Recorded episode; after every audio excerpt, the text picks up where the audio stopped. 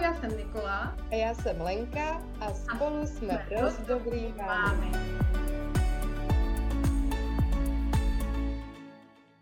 A dobrý den, my vás zdravíme, tady je podcast Dost dobrý mámy, Nikola Kotalová a Lenka Vaňková. A, a teďka bychom se mohli teda přesunout trošku víc hlouběji v tom tématu a pokračovat k dost dobré mámě. Protože jak jsme se vlastně s Lenkou bavili, a, tak vnímáme tak nějak jako obě, že ačkoliv se snažíme být nějak korektní vlastně k obou pohlavím, nebo vlastně k roli i toho táty, i té mámy, tak vlastně vnímáme jak historicky, tak uh, nějak jako celospolečensky, že přece jenom ta máma uh, je nějak jednak jako i přirozeně propojená s tím dítětem uh, možná víc, ale jednak se na ní dávají asi trošku větší nároky, větší tlaky a jsme v tom přece jenom zavrtaní nějak hlouběji. I my, my dvě, vyloženě já a Lenka, jsme obě dvě máme na rodičovských dovolených a v našich případech tady jsme uh, my. Naši muži nejsou na, na rodičovské dovolené. Takže vlastně i nějak jako osobně uh, tohleto téma máme pocit, že uh, chceme jít v tom dohloubky, chceme jakoby víc se tomu pověnovat a chceme vlastně dát najevo možná i nějakou jako naší uh, osobní trochu frustraci v tom, že sice jsme od 50. let urazili kus cesty jako společnost, ale zrovna v té oblasti mateřství máme obě takový jako naléhavý pocit, že uh, tam pořád zůstáváme trošku na nějakém jako mrtvém bodě. Doteďka jsme vlastně mluvili uh, o dost dobrých rodičích, ale je pro nás nějak důležitý zmínit i, i takovou vnímanou asymetrii v tom, uh, jako být máma a být táta. Co to vlastně všechno znamená, jaký nároky jsou s tím spojený, jaký různý jako očekávání. A my samozřejmě mluvíme jako z pozice žen eh, a, a mám. Vnímám taky to, že se to posouvá postupně a tátové se víc jako zapojují do, do toho rodičovství jako celku. A jsou nějak víc přítomní, víc, uh, víc uh, v kontaktu se svýma dětma, uh, tráví s nima o dost víc času. Uh, ten, ten vztah je třeba mnohem kvalitnější, než, než možná kdy dřív. Hmm. Ale uh, ta asymetrie v tom, uh, v těch nárocích, těch očekáváních, co všechno má máma zvládat, uh, co všechno má dělat, tak mi přijde ještě docela, docela významná. Zejména v kontextu uh, celospolečenským.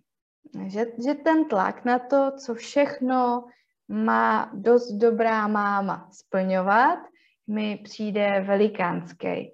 Na rozdíl třeba od dost dobrýho táty, který, na kterýho nějak vnímám, že jsou ty nároky o něco menší. Já to jako ukazuju na tom příkladu, že vypraný tři pračky mámou jsou něco jiného, než vypraný tři pračky tátou. Jo, že, že vnímáte taky ten rozdíl v tom, že když je vypere ten táta, tak je to prostě skvělý. On jako pomáhá, dělá něco nad rámec svojí práce, je tam nějak jako v té v rodině podpůrnej. A když vypere máma tři pračky, tak, tak mě to někdy, jo, jenom tři, jak to, že nevyprala čtyři.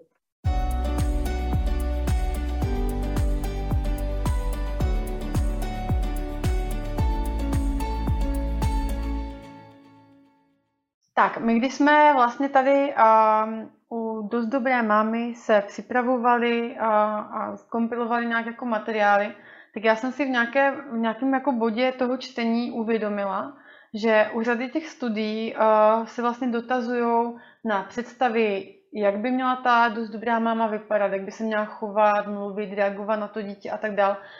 Tak se ptají vlastně často populace lidí, co nejsou mámy. Jo, byly často studie, které vlastně uh, měly tam zahrnutý vzorek respondentek, například bezdětných žen.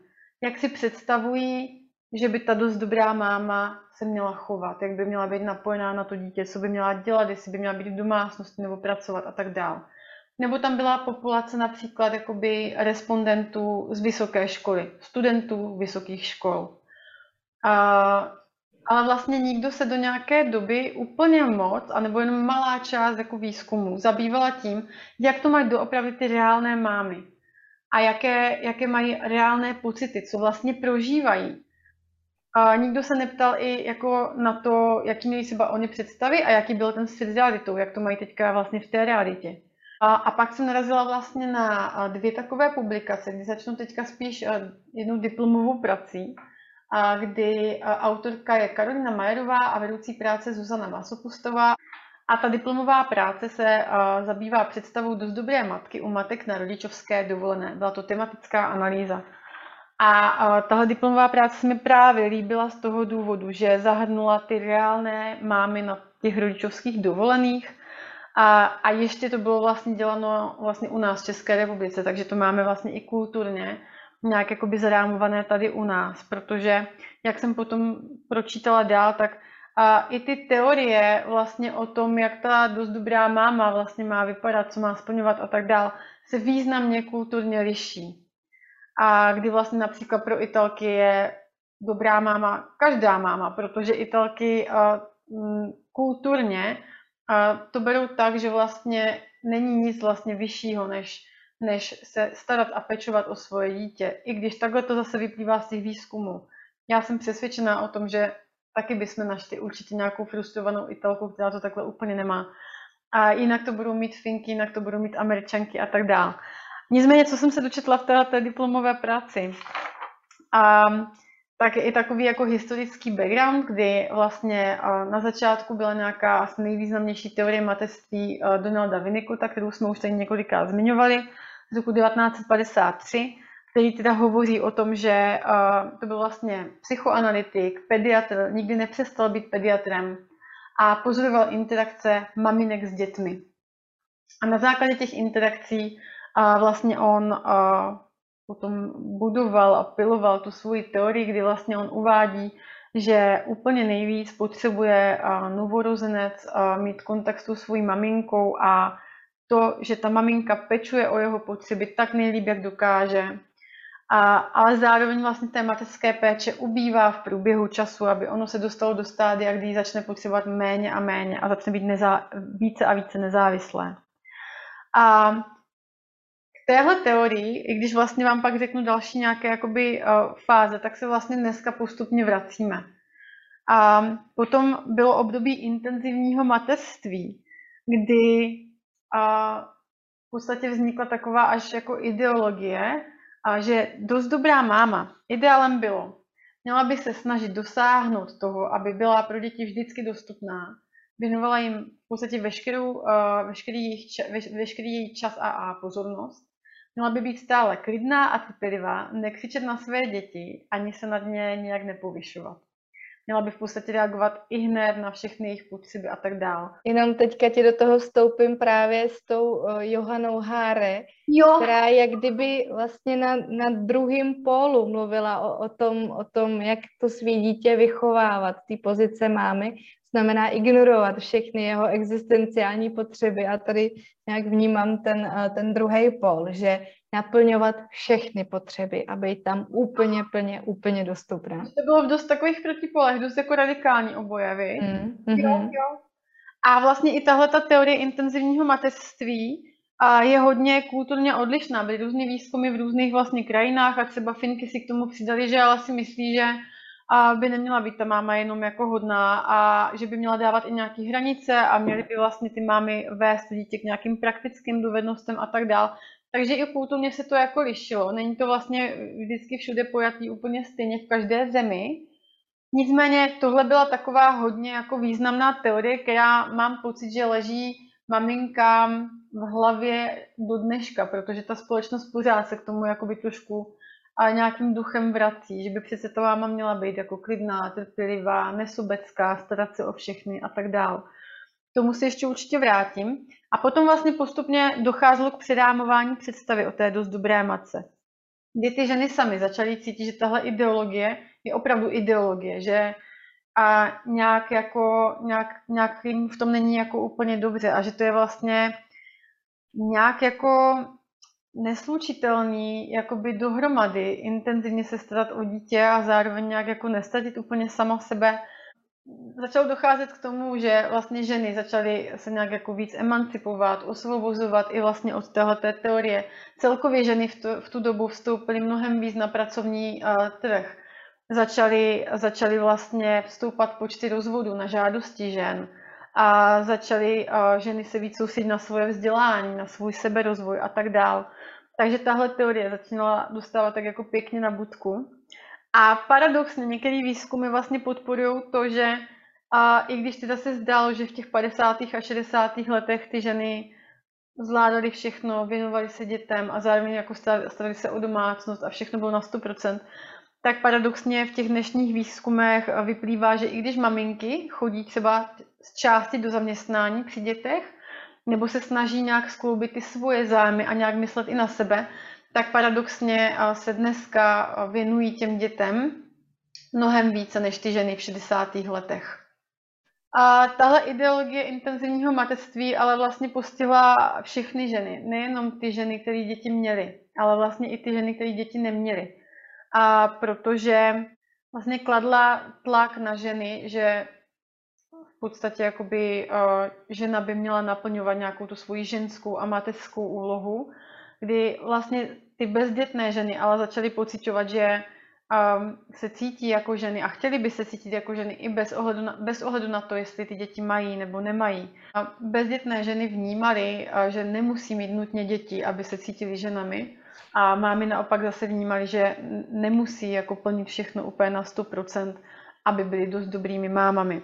Takže vlastně docházelo k předámování té teorie tak, že vlastně ženy a mámy si trošku jako přetvářely ty, ty představy o té dost dobré matce podle toho, a jak to prožívali a jak vlastně, jaké byly reálné jejich možnosti, či podle svých nějakých možností. Ono to, totiž ne, neudržitelný, ta, ta ideologie, byť třeba s ní vstupujeme do toho rodičovství, že opravdu tam chceme být naplno, chceme naplňovat jako většinu potřeb mých, eh, našich dětí, dobře reagovat na to dítě, tak ta ideologie prostě velmi rychle začne selhávat ve smyslu toho, že ji nelze naplnit v té reální zkušenosti. A myslím si, že to je vlastně cesta jako spousty žen, že vstoupí s velmi vysokými nároky, s nějakým jako normativem eh, do toho rodičovství ale uh, metodou pokus a omyl vel, velmi rychle zjistí, že, že ono to opravdu nejde tomu dostat a že aby vlastně jim mohlo být dobře, jako těm mámám, mm, jako těm, těm rodičům, tak je potřeba ten, uh, ten uh, ideál opustit a najít si nějakou úroveň, ve který, ve který se nějak dobře žije dětem i, i nám jako rodičům.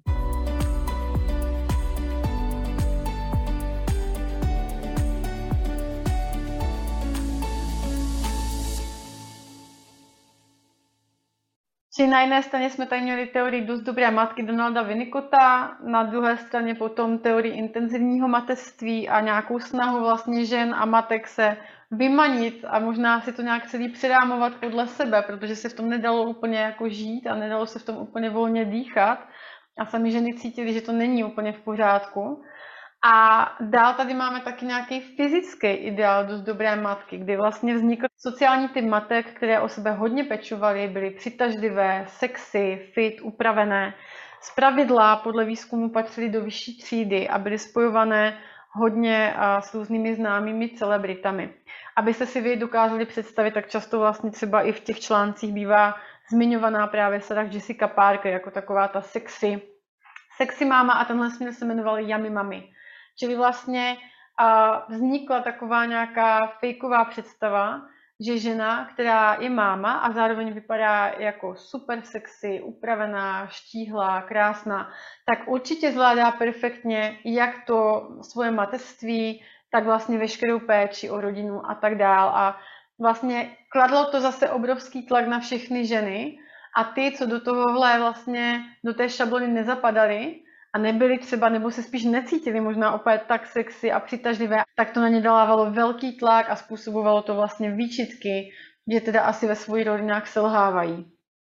A téhleté diplomové práci o představě dost dobrých matek u matek na rodičovské dovolené ještě byly krásně popsané vlastně faktory, které mají vliv na představu dost dobré mámy, kterou i Lenka, nebo které i Lenka zmiňovala v té naší první části o rodičovství, kdy rozhodně i tam v roli matka, to znamená jednak my máme nějakou naši vlastní matku, máme nějaké představy o mateřství a pak máme v hlavě neustále nějaký ten ideál. Potom určitě dalším faktorem je partner, a jestli tam vůbec je, nakolik se zapojuje, nakolik se angažuje, jak k tomu všemu přistupuje on. On je taky dítětem svých rodičů a tak dál. Čili nakolik třeba spolu kooperují, nakolik se zhodnou vůbec v tom rodičovství, jak spolu komunikují a jaký nároky vlastně na tu mámu klade teda ten její partner. Potom masivní faktor jsou média, které často podporují tenhle trend a my mami, kdy vlastně my vidíme hodně v těch médiích ty schopné supermatky, které dokážou být i jako super úspěšné a slavné a sexy a do toho mít čtyři děti, pět dětí a ještě si adoptují nějaký dítě a tak dále. Takže vlastně média jsou další masivní faktor, který obrovsky zkresluje to rodičovství. Na jedné straně jsou to nějaký ideály, které vlastně ty média opravdu jakoby stělesní, že vidíme vlastně na titulní stránce časopisu Matku měsíc po porodu, která je prostě v nějakých jako a, ve večerní robě super upravená a zároveň a, zároveň dávají velký tlak na ty mámy, které vlastně a, jsou ty pasivní a, uživatelky a zapnou si tu televizi, přečtou si ten časopis a vidí vlastně a, to, na, na jaký ideál jako nedosáhnou.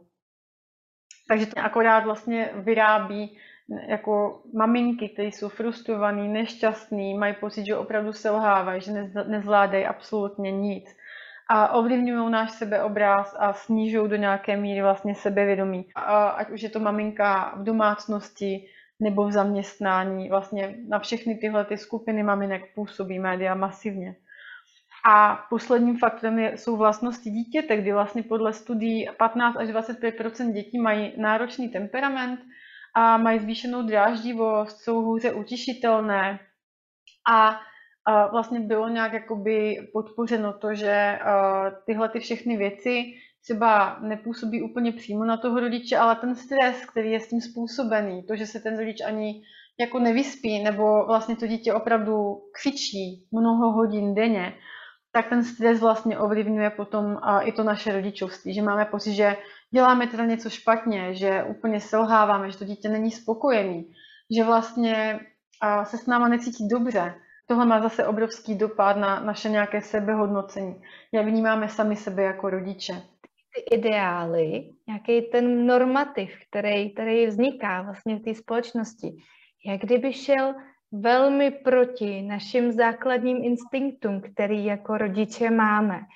A to je, myslím, velikánská jako těžkost, která se děje. Právě třeba je to manifestovaný v tom, že to dítě pláče, ale ta ideologie říká, ale nezvedej ho, ale ve vás se vozívá prostě ten, ten instinkt, jako já ho musím zvednout, jinak mě to roztrhne vejpůl, ten, ten jeho pláč.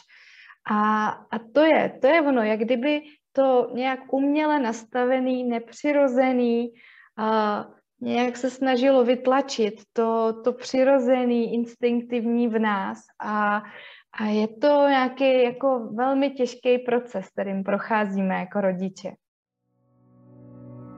tahle diplomová práce vlastně hovoří o tom, že ten koncept dost dobré mámy se jednak mění časem. I my maminky sami si to vlastně přizpůsobujeme možná podle toho, jaký vlastně máme možnosti vůbec.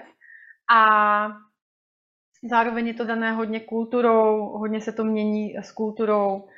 A já si hrozně vážím téhle diplomové práce. Zahrnula ty reálné maminky z těch reálných rodičovských dovolených. A na to vlastně navazuje potom publikace, kterou mi poslala moje kamarádka, univerzitní učitelka, psycholožka na Masarykově univerzitě, a kdy vlastně u nich byl prováděný psychologický výzkum mateřství. A publikace se jmenuje Jak to mají mámy. A tady právě ta zmíněná předchozí vedoucí diplomové práce Zuzana Masopustová s dalšími ženami Petrou Danisovou, Lenkou Lacinovou a kolektivem společně vlastně pracovali na téhle publikaci, která je úplně volně dostupná. Já vám dám klidně i odkaz, můžete si ji veřejně jakoby stáhnout. A ty se zabývaly dalšíma oblastmi vlastně mateřství a tím, jak to reálně mají mámy. A zase tam jsou všechny respondentky, ty reálné maminky z reálných rodičovských dovolených, které mluvili opravdu už jako ze svojí zkušenosti a mluvili o svých prožitcích, o tom, jak to mají oni. A hodně se tam hovoří o tom, že slaďování té mateřské úlohy toho rodinného života a toho pracovního a je velmi jako důležité. Může, být, může způsobovat hodně konfliktu na jedné straně, ale zároveň hodně obohacovat celou tu rodinu. Může mít samozřejmě mnoho dopadů na to dítě, ale zároveň dítě může obrovsky čerpat velké benefity z toho, že ta maminka vlastně jde do toho zaměstnání a udělá něco pro sebe a potom se cítí jako mnohem trpělivější maminka. Tahle publikace hovoří o tom, že vlastně benefity toho, že ta máma se nastoupí do zaměstnání tak brzy a v takové míře, jak potřebuje, pokud jí to dává smysl, pokud jí to naplňuje, baví jí to, tak ty benefity můžou být pro celou rodinu obrovské. Záleží pochopitelně ale, jak popisují na vzdělání ženy, ekonomické situaci té celé rodiny, na zátěži, jakou to té mamince působí, pokud to e, vlastně odchází od toho svého dítěte, jestli je to pro ní v pohodě. Ale taky se zabývají vlastně otázkou toho, s kým potom tráví často dítě, jak to zvládá vlastně to děťátko. A i tohle to zdůraznuju, že samozřejmě záleží i na, na tom, jak e, je zajištěna ta péče, když vlastně ta máma je nepřítomná. A nicméně úplným zhrnutím vlastně, co bych vám chtěla předat, je to, že vlastně ve finále vždycky záleží na tom, jak kvalitní je interakce mezi maminkou a dítětem. A nezáleží až tak moc na tom, jaké pemzum toho času jsou dohromady, co jsme tady zmínili vlastně v obou těch částech, že vlastně by v ideálním případě a dítě mělo čerpat ze všech různých zdrojů, z celé široké rodiny, a měl by tam se zapojovat co nejvíc, jak zvládne partner, široká rodina a, vlastně maminka by neměla být jediným zdrojem té péče. Pokud je kvalitní péče zajištěna i v nepřítomnosti maminky a maminka i dítě to zvládají vlastně dobře, tak to může být obrovský benefit a záleží potom jenom už na té kvalitě interakce maminky s dítětem, když už jsou spolu. To je vlastně to hlavní, co aspoň jsem si odnesla já z tohoto pro mě velmi jako dobré publikace.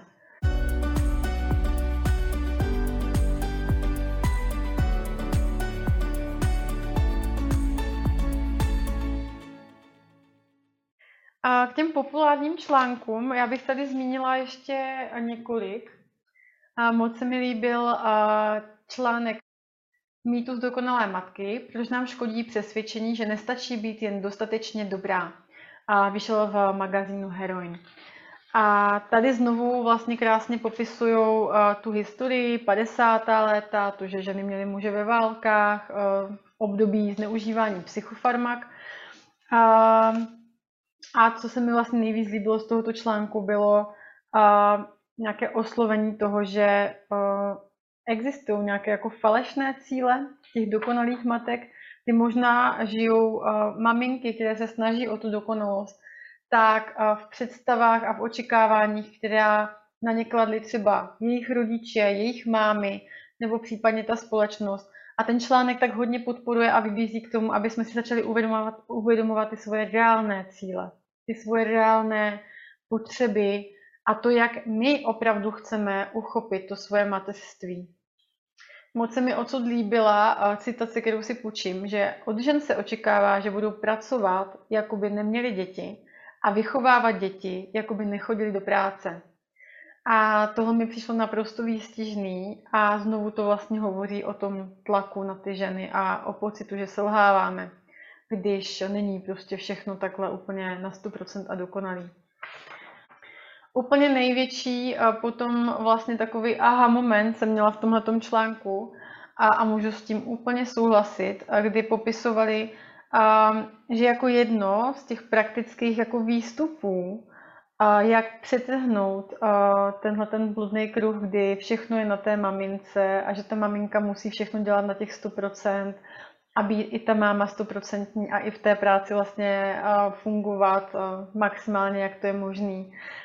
Tak, že jedno z těch východisk by mohlo být a učit vlastně syny už od malička a podílet se v domácnosti na té společné práci, protože doma žijeme úplně všichni a vlastně učit ty děti od malička, že to není jenom věc těch malých holčiček nebo teda žen, ale že vlastně se podílíme v domácnosti všichni na tom, aby bylo uvařeno, uklizeno, aby jsme měli co jíst, abychom měli vyprané oblečení a podobně. Ten článek taky popisuje to, že každému by mělo připadat sobecké a trapné se o tu práci nedělit. Když se podíváte i do té historie a když si i projdete možná, jak se to měli v domácnosti zajeté vy, když jste byli malí, jak třeba přistupovali vaši rodiče ke společné práci v domácnosti, jak se tam rozdělovali takové ty stereotypní, čistě ženské a čistě mužské práce, a kdy třeba, nebo jestli vůbec někdy pomohl tatínek v domácnosti mamince, vysál, vytřel, umyl nádobí, nebo co vlastně máte z té rodiny primární, když se nad tím zamyslíte, jak, co si vlastně od tamtu nesete, tak možná je to něco, co bychom mohli společně začít měnit. A zaměřit se na to, aby ty děti vnímaly, že tohle jsou společné věci, které se společně dělí a na jednu stranu tady máme nějakou emancipaci, kdy my ženy opravdu pracujeme podobně, anebo možná někdy i více než muži. Pracujeme stejně kvalitně, podáváme stejně kvalitní výkony jako muži, ale jsme na podobných postech, na podobných nebo stejných pracovních pozicích, máme stejné nebo někdy i vyšší vzdělání, ale zároveň na nás je často ta domácnost jakoby automaticky tak si říkám, vlastně, když eh, můžeme oba dva stejně studovat, oba dva stejně pracovat, oba dva máme stejné možnosti, zároveň oba dva máme stejné povinnosti, pracovní a tak dál, tak proč by vlastně ta domácnost měla být automaticky připisovaná ženám? Možná by teďka nějaký muž argumentoval tím, že třeba on to bere tak, že pokud je máma na mateřské dovolené, takže to je ta její práce a že až nastoupí do zaměstnání, tak ji bude pomáhat. Já mám z praxe zkušenosti jiné. Často to zůstává opravdu u takových jakoby planých slibů do budoucna a jak ze svého osobního vlastně okolí, kamarádek, mnohem starších, které mají už dospělé děti, tak i z té soukromé praxe vidím ženy dnes a denně, které prostě se potom vrátily do zaměstnání a zůstalo to všechno při starých kolejích. Nebyla tam žádná změna, že by muž se začal víc zapojovat do domácnosti, že by začal nějak víc, jako významně víc ulehčovat jakoukoliv organizaci a plánování okolo dětí a podobně. Ty ženy často popisují to, že naopak mají pocit, že opravdu jsou ve dvou a plných zaměstnáních. Či tenhle článek krásně vybízí opravdu k tomu, jednak aby jsme vedli ty děti od začátku, ty malé syny, k tomu, že je přirozené dělit se o společné povinnosti v domácnosti, že je to naše společná věc. A zároveň podporují ty maminky k tomu, aby vystoupily tady z těchto nějakých svých falešných očekávání, že budou ty dokonalé matky. A zkusili si víc jakoby uvědomit, co chtějí doopravdy oni, jak chtějí doopravdy oni vychovávat svoje děti, jak k tomu celému procesu chtějí přistupovat, co je vlastně v jejich silách a možnostech. Zrovna tak jeden populární článek tady mám a z magazínu pro ženy, žena.cz. Lituju, že jsem se stala matkou. Myslím si, že tenhle článek je velmi důležitý a významný, protože otvírá dost základní témata pro mě. A popisuje vlastně život univerzitní učitelky Hany, a která krátce po narození její malé dcery, na kterou se těšila, byla plánovaná, velmi chtěná, a s manželem se milovali a opravdu na dítě se velmi těšili, tak asi po dvou měsících, kdy ta dcera začala hodně plakat, být hodně dráždivá, plakala v podstatě při všech úkonech, při přebalování, převlékání, koupání, v podstatě neustále, tak začala mít pocit, že selhává, začala mít výčitky svědomí, pocity viny a A vlastně došlo k tomu, že byl obrovský střed s realitou u ní. Vlastně ty její očekávání o tom, jaké bude těhotenství a mateřství nejkrásnější období jejího života a jak vlastně to bude takový ten poslední dílek do skládačky a pak to bude všechno dokonalé, tak vlastně uh, tohle její očekávání se potom střetlo s realitou a vypadalo to úplně jinak. A tento článek také doplňuje takové doporučení na film Temná dcera, který jsem taky viděla. Je to příběh režisérky Maggie Gyllenhaalové na motivy románu italské spisovatelky Eleny Ferrante, a kdy vlastně v té hlavní roli je Olivia Colmanová a, a ten, ten celý film vlastně a krásně zobrazuje velmi náročné situace mateřské, kdy ta žena a, tu danou chvíli, a kdy dítě třeba pláče a potřebuje pofoukat vodístku, a tak ta žena vlastně není schopná na to reagovat, protože a, už nemůže, už nedokáže. Ten snímek vlastně ukazuje život taky vlastně univerzitní profesorky, která dokonce nakonec opustí svoje děti na tři roky, potom se k ním vrátí. A tento snímek je nominovaný na letošního Oscara. Já obrovsky doporučuji tenhle film vidět, protože a myslím si, že ukazuje v celé hloubce některé situace, kterým porozumí zejména maminky. A tu tíhu, oni to popisují jako zlicující zodpovědnost toho mateřství. A když budu pokračovat v tom článku, už jsem se stala matkou, a tak vlastně ta uh, hlavní uh, respondentka, ta Hana, měla pocit, že se vzdala úplně všeho, co do té doby budovala. Kariéry, vztahu, volného času, svoji identity. A tím, jak vlastně byla potom uh, přetížená tím křikem toho dítěte, pláčem, byla unavená, tak vlastně začalo docházet cho- k chování, které u sebe vůbec nepoznávala. Začala být podrážděná, začala vybuchovat, mít výbuch, vý, výbuchy v steku.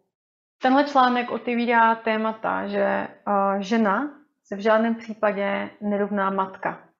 Ne všechny ženy chtějí být matky a mělo by to být úplně jejich právo to dítě nemít, pokud nechtějí. A zrovna tak vyvrací, že matka by se měla rovnat šťastná matka, protože ne všechny matky jsou šťastné a ne všechny matky jsou ve své mateřské roli šťastné. A oslovuje to, že vlastně doteď je nějak jako líp společností bráno, pokud rodinu opustí otec. A ve chvíli, kdy rodinu opustí žena, tak je to vlastně odsuzováno. A tady právě zaznívá, že dobrými rodiči se stáváme, nerodíme se jimi a je to proces. A v článku tedy se popisuje, že realita je často jiná, je často velmi odlišná od toho, jak si to představujeme v těhotenství, jak to třeba i plánujeme, jak to chceme. A potom si to ženy vlastně vyčítají a mají pocit, že úplně neodhadli vůbec tu situaci a že se možná neměli vůbec stát matkami. A ta hlavní postava Hana popisuje, že vlastně na mateřství baví velmi málo věcí. Že miluje své dítě, ale že to mateřství samotné ji prostě nenaplňuje. Hovoří o tom, že by mělo dojít k vymícení představy, že v rodině je, jenom, je to jenom matka, která poskytuje lásku a péči a zapojí by se měla úplně celá rodina. A ten závěr končí myšlenkou, že to, že jako matka jste nešťastná, se dozvíte, až jí opravdu jste. Je to situace, na kterou se nemůžete připravit a nikdo prostě nemůže dopředu odhadnout, jak se v ní budete cítit. A to je další věc, kterou ta společnost často nám vtlouká do hlavy. Vlastně, jak bychom se měli cítit, jak bychom měli být spokojené, šťastné, že máme přece doma ten rostomilý uzlíček a, a čerstvé miminku z porodnice a měli bychom být přece plné těch hormonů štěstí a, a všechno by mělo být prostě krásný ale tak to často není. A proto si myslím, že je taky důležitý, co teďka s Lenkou děláme, i když to třeba není právě dokonalý a není to úplně perfektní, ale je důležitý tyhle ty témata otvírat. Já bych chtěla říct všem ženám, ať už mají za sebou v mateřství jakékoliv události, a, anebo ať už jsou mámy, anebo nemají děti, a takže pokud uděláte nějaké rozhodnutí a bude to opravdu jenom to vaše rozhodnutí, budete s ním úplně v souladu a budete cítit, že takhle je to pro vás správné, tak pak to správné rozhodnutí je. Vaše okolí by mělo respektovat vaše rozhodnutí a vaše pocity. Mělo by brát v úvahu vaše pocity a dávat jim tu správnou váhu.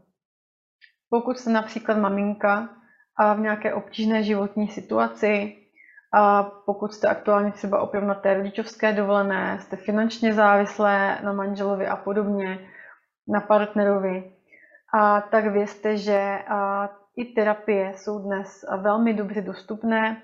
Jednak doba covidová nám přinesla velkou vlastně službu v tom, že jsme se hodně přepnuli všichni do onlineu a jednak vzniklo spousta vlastně služeb a platform pouze pro maminky na mateřské dovolené. Já bych tady zmínila například úsměv mámy, který funguje napříč celou Českou republikou a můžete si zde najít například svoji terapeutku anebo třeba pírku z řad maminek, která prožívala možná podobnou situaci obtížnou jako vy. Možná byste se nesvěřili terapeutce, možná byste se svěřili prostě mamince, která je pírkou a můžete si s ní promluvit o nějaké svojí komplikované situaci, kterou jste prožili nebo prožíváte.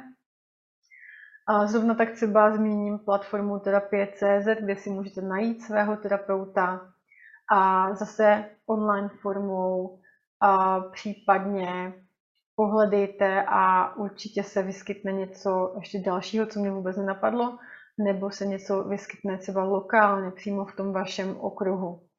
A terapie se často těm maminkám na mateřským dovoleným poskytují s nějakou slevou, nebo možná na nějaký program, který třeba jen krátkodobě, ale poskytuje terapii mamince zadarmo. A čili mrkněte se, pohledejte nějaké zdroje a určitě se dá i ta terapie nějakým způsobem pořešit.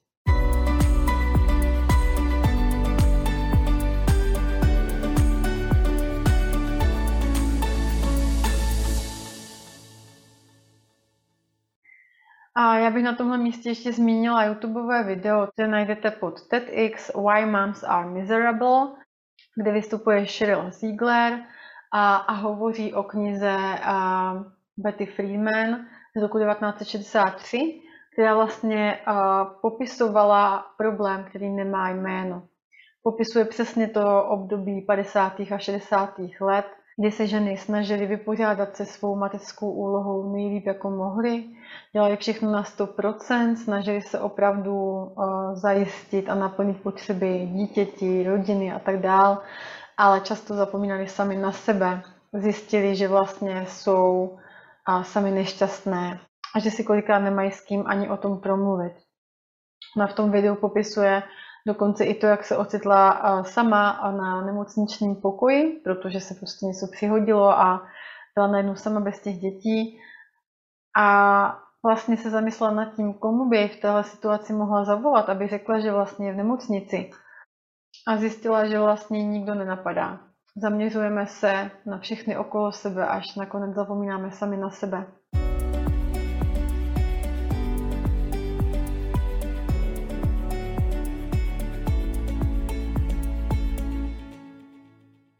A pokud třeba nejste typy ani na knihy, ani na články, ať už odborné nebo populární, nechcete číst, usínáte u toho, protože jste unavení. A, a víc vám vyhovují například YouTubeová videa nebo nějaké podcasty, a tak za mě určitě na YouTube a tady a bylo zmíněno TEDx Why Moms Are Miserable od Sheryl Ziegler, která vlastně navazuje na knihu od Betty Friedmanové z roku 1963 a, a hovoří o problému, který nemá jméno. Najdete spoustu určitě videí s Gaborem Maté, který tady byl taky zmíněný. Taky jsem našla zajímavá videa od YouTube kanálu Pro Mama, které, kde vlastně často mývají vstupy psychoterapeutky a hovoří vždycky na nějaké konkrétní téma. A pak mě zaujalo od DVTV s Martinem Veselovským a jeho hostkou Macháčkovou, a každá matka je protivná a sprostá, i když nechce. Macháčková je vlastně režisérka cyklu a protivný sprostý matky a to může být další taková, takový váš zdroj. Ještě vám doporučím podcast, který já sama moc ráda poslouchám a minimálně prvních 30 epizod prostě mám úplně naposlouchaných. Teďka poslední asi dva měsíce se k tomu nemůžu dostat, Nicméně podcast se jmenuje Mama Gang a dělají ho spolu Adela a Dáša a vlastně je zaměřený na rodičovství, mateřství, porod a na všechno tahle ta témata okolo. Zvou si tam často odborníky na různá témata a určitě tam najdete to svoje.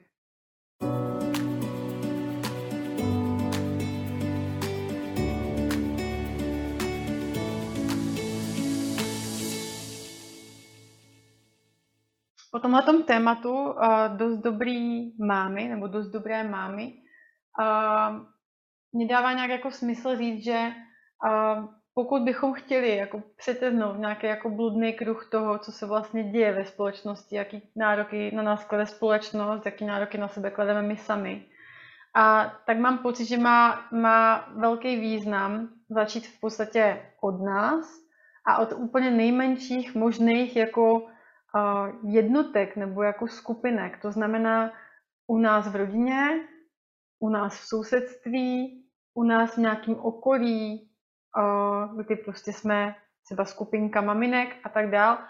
A přestat se porovnávat, přijmout a respektovat to, že já to mám nějak a je mi jedno, že Bětka odvedla má šestý dítě a je v tom úplně spokojená a je na mateřské už deset let. Ale já vím, že já to mám jinak. A zrovna tak odhlídnout od toho a respektovat to, že jiná sousedka zase a měla tu potřebu už po dvou měsících se aspoň jednou nohu vrátit do zaměstnání, protože měla pocit, že se z toho zblázní. Přijmout to, respektovat to, že já to mám nějakým způsobem a ty moje kamarádky, sousedky nebo nějaká moje známá a to má úplně jinak než já. Když začneme respektovat to, jak to máme my, ale opravdu tak, tak níterně, jak jsme toho jenom schopní opravdu to přijmout, že my to máme nějakým způsobem a tak je to v pořádku a tak to funguje pro naši rodinu úplně nejlíp.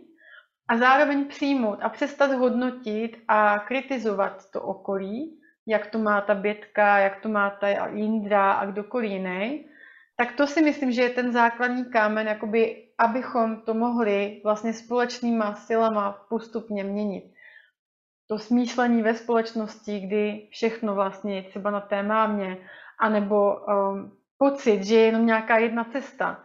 Že buď máš být doma jenom se svým dítětem, až dokud není schopný úplně jít do školky, anebo máš rovnou hupnout do práce, protože jako když nepracuješ, tak uh, je to taky nějak špatně.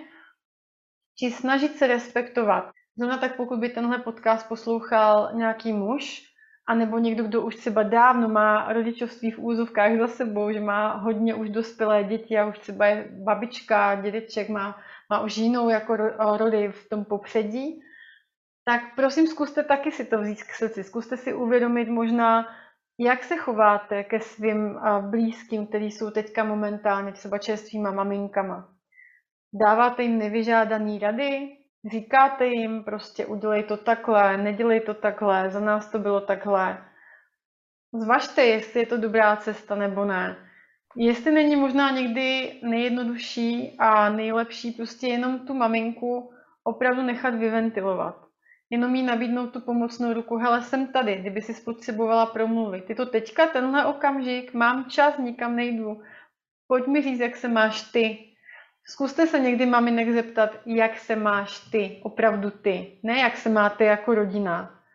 Nebo jak se má malý, jak se má malá, co už umí.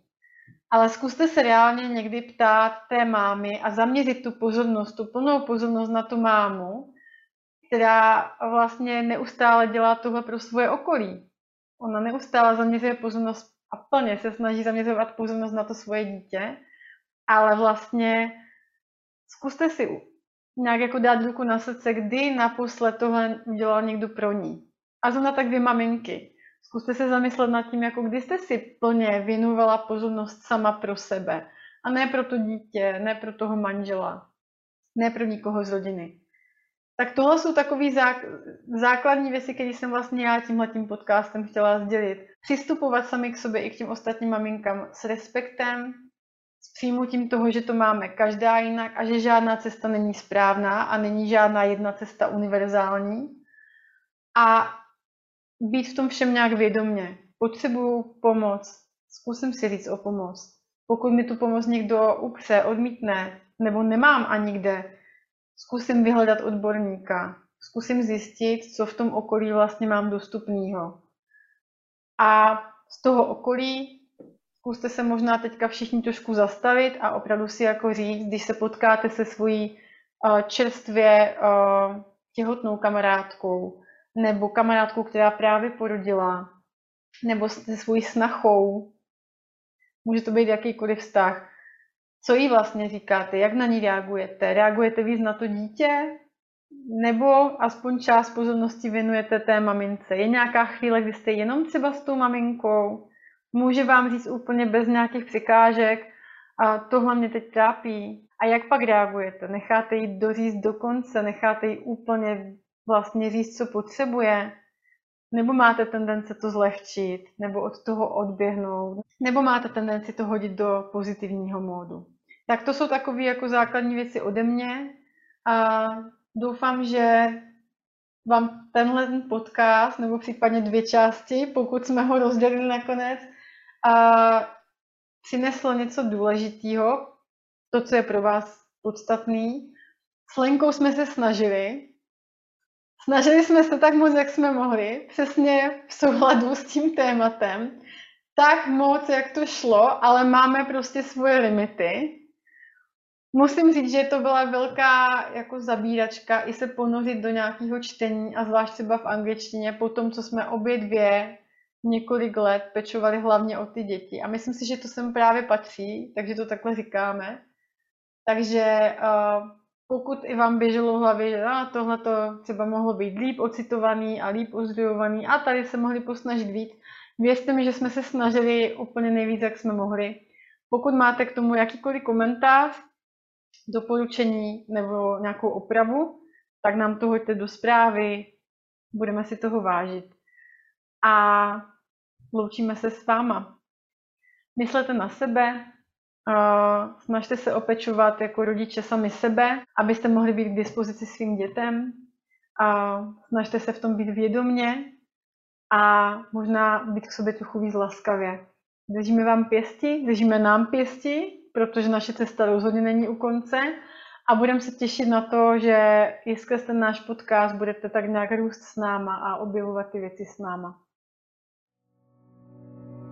Na ten závěr bych, bych vás chtěla moc jako podpořit v tom uh, blížit se co nejvíc uh, k tomu konceptu dost dobrýho rodiče, že to je úplně dostačující a že nemusíte nemusíte dělat nic víc, než být se svým dítětem v nějakém dobrým kontaktu.